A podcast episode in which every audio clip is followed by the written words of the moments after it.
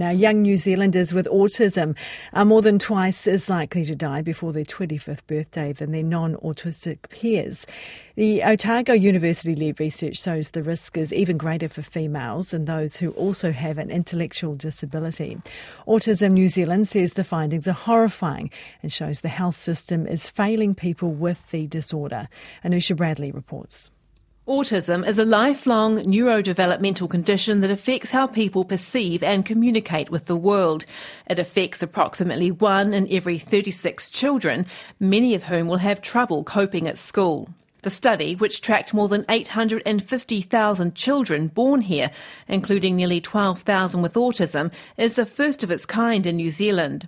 It finds young people with autism are more than twice as likely to die before their 25th birthday, and females are four times more likely to die than their non autistic counterparts. An autistic person with an intellectual disability has double the risk again.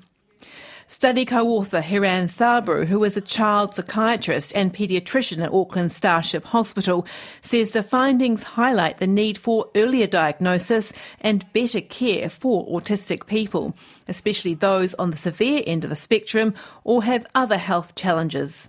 We know still the average age of diagnosis in this country is between six and seven years, um, which, particularly for that group, um, from an educational and uh, social outcomes point of view, is bad. But as we're seeing, um, you know, from possibly this study and also some of the international ones, they're probably also more prone to more physical health complications um, related to their illness, their lifestyle, and their treatment. Dr. Thabrew says girls have long been underdiagnosed when it comes to autism, which may explain why they're four times more likely to die than girls without the disorder. The chief executive of Autism NZ, Dane Dougan, says the study's findings are horrendous. It's a scary, scary stat. So to have the information is helpful. I guess now the key part is what do we do with it moving forward and how do we ensure that that, that, that figure goes down. He says the current health system isn't designed for autistic people, and there's a lack of understanding among many health professionals about the condition. So, one, access is a problem. Two, um, actually, if you do have access, if you don't get somebody who understands autism very well, it can at times make things worse.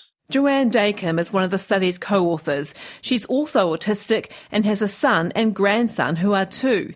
She says getting an early diagnosis is crucial but challenging. And then once you are diagnosed, that's not a smooth sailing. There are long wait lists. Many of those support services that a child might benefit from, uh, um, if you want to avoid years long waiting lists, then you'll be looking at the private sector and families. That's unaffordable for a lot of families. The next part of the research will investigate the causes of death among young autistic people. Anusha Bradley with that report.